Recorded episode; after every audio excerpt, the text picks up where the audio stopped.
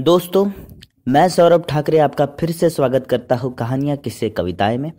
आज की कहानी का शीर्षक है आधार और कहानी के लेखक है हम सबके जाने माने मुंशी प्रेमचंद जी। मुंशी प्रेमचंद हिंदी और उर्दू के महानतम भारतीय लेखकों में से एक है। प्रेमचंद ने हिंदी कहानी और उपन्यास की एक ऐसी परंपरा का विकास किया है जिसने पूरी शती के साहित्य का मार्गदर्शन किया है। तो शुरू करते हैं। कहानी का शीर्षक है आधार। सारे गाँव में मथुरा जैसा गठिला जवान न था। बीस बरस का था। गौवा चराता था, दूध पीता था, कसरत करता था, खेत में काम करता था, पिताजी का हाथ बटाता था और सबसे महत्वपूर्ण कुश्ती लड़ता था। उसकी शादी हो गई थी, लेकिन कोई बाल बच्चा न था। परिवार वालों की भी यही इच्छा थी कि मथुरा पहलवान बन जाए। आखिर बड़े लाड़ प्यार से पाला था। इसलिए मथुरा अखाड़ा कभी नहीं छोड़ता था। एक दिन गाँव में कहीं से एक सांड आ निकला। गाँव बहुत मुश्किल में पड़ गया। किसान लोग हर दिन बहुत मुश्किल में रहते। गाँव के लोग उस सांड को गाँव से जैसे तैसे बाहर भगा देते, लेकिन वो सांड फिर से आ जाता। लेकिन मथुरा को इस बात की कोई चिंता न थी। आखिर कसरत पहलवानी उसकी ज़िंदगी थी और अखाड़ा उसका घर था। गाँव वालों को मालूम था कि सांड को अगर गाँव से कोई निकाल सकता है तो वो सिर्फ़ मथुरा है। उसकी पहलवानी के चर्चे पूरे गाँव में थे। गाँव के सभी लोग मथुरा के घर के पास चले गए। मथुरा से मिन्नतें की कि मथुरा, अगर तुम्हें इस गाँव की चिंता है, हमारी चिंता है तो इस सांड को भगा दे। मथुरा भोला था, उसे दया आ गई। मथुरा ने बोला हाँ मैं कर दूँगा और अभी वापस नहीं आएगा। जब मथुरा ये बोल रहा था तो गाँव की भीड़ में से एक ने बोला, सांड को दूर तक भगाना। मथुरा ने कंधे पर लाठी रखे बोला, अब से सांड लौट कर नहीं आएगा। उसके दूसरे ही दिन मथुरा सांड को भगा रहा है। चिलचिलाती धूप है। सांड और मथुरा में एक द्वंद चल रहा है। दोनों अपनी ताकत ज़ोर शोर से लगा रहे हैं। कोई भी झुकने के लिए तैयार नहीं, क्योंकि यहाँ मथुरा के सम्मान पे आ पड़ी थी और सांड के प्राण पे। उसके बाद मथुरा ने निश्चय किया कि सांड को नदिया पार पहुँचा के रहूँगा। सांड ने भी सोचा, अगर इस बैल ने मुझे नदिया पार धकेल दिया तो मैं कभी वापस नहीं आ पाऊँगा।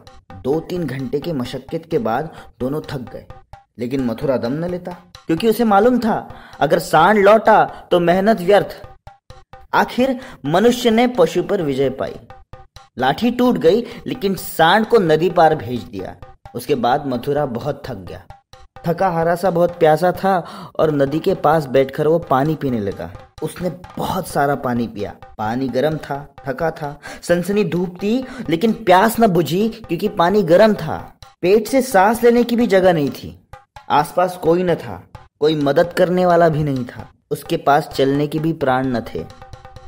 और उसके बाद धीरे धीरे धीरे धीरे उसके पेट में मीठा दर्द होने लगा। वो दर्द बढ़ता चला गया। वो तड़प रहा था और वो मदद की गुहार लगा रहा था, लेकिन वहाँ कोई न था। उसके बाद मथुरा तड़प तड़प कर मर गया। कौन जानता था कि ये दौड़ उसके लिए मौत की दौड़ होगी?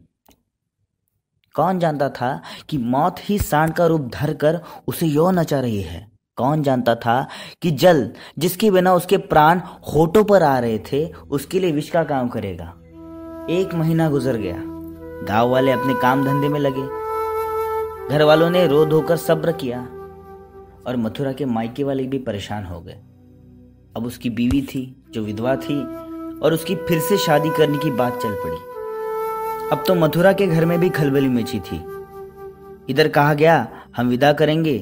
भाई ने कहा, हम बिना विदा कराए मानेंगे नहीं। गाँव के आदमी जमा हो गए, पंचायत होने लगी। ये निश्चय हुआ कि अनुपा पर छोड़ दिया जाए कि उसे शादी करना है या नहीं। यहाँ पे मधुरा के माँ बाप और चिंता में आ गए। सोचने लगे, अगर विधवा की दूसरी शादी हो जाएगी तो बदनामी हो जाएगी।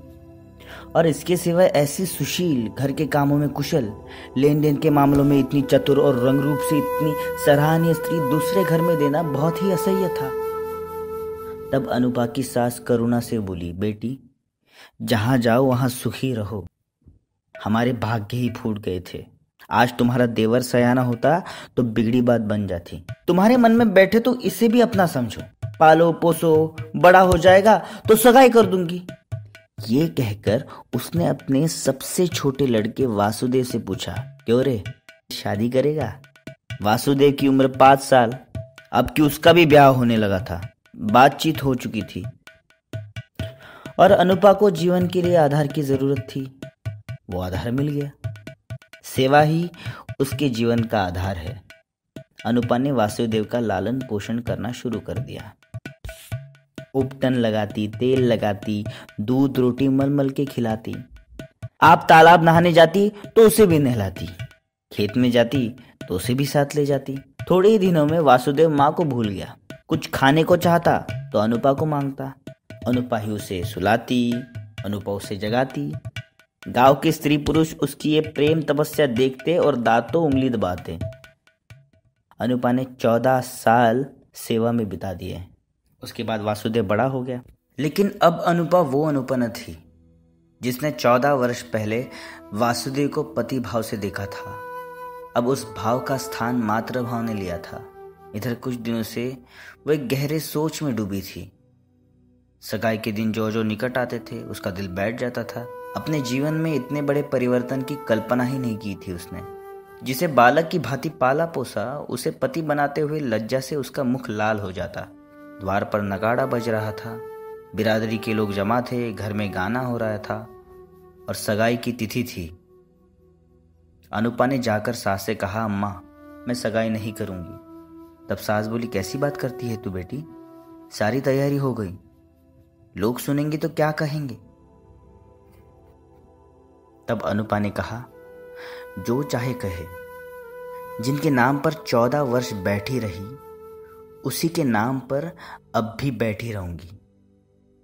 मैंने समझा था मर्द के बिना औरत से रहा न जाता होगा। जब नई उम्र के दिन कट गए तो अब कौन सी चिंता?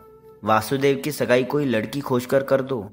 जैसे अब तक उसे पाला है, उसी तरह उसके बाल बच्चों को भी पालूँगी।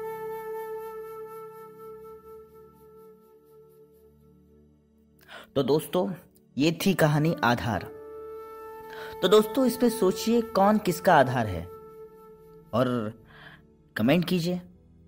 ऐसी मैं नई कहानियाँ लेके आऊँगा। आप हमारे साथ जुड़े रहिए। धन्यवाद।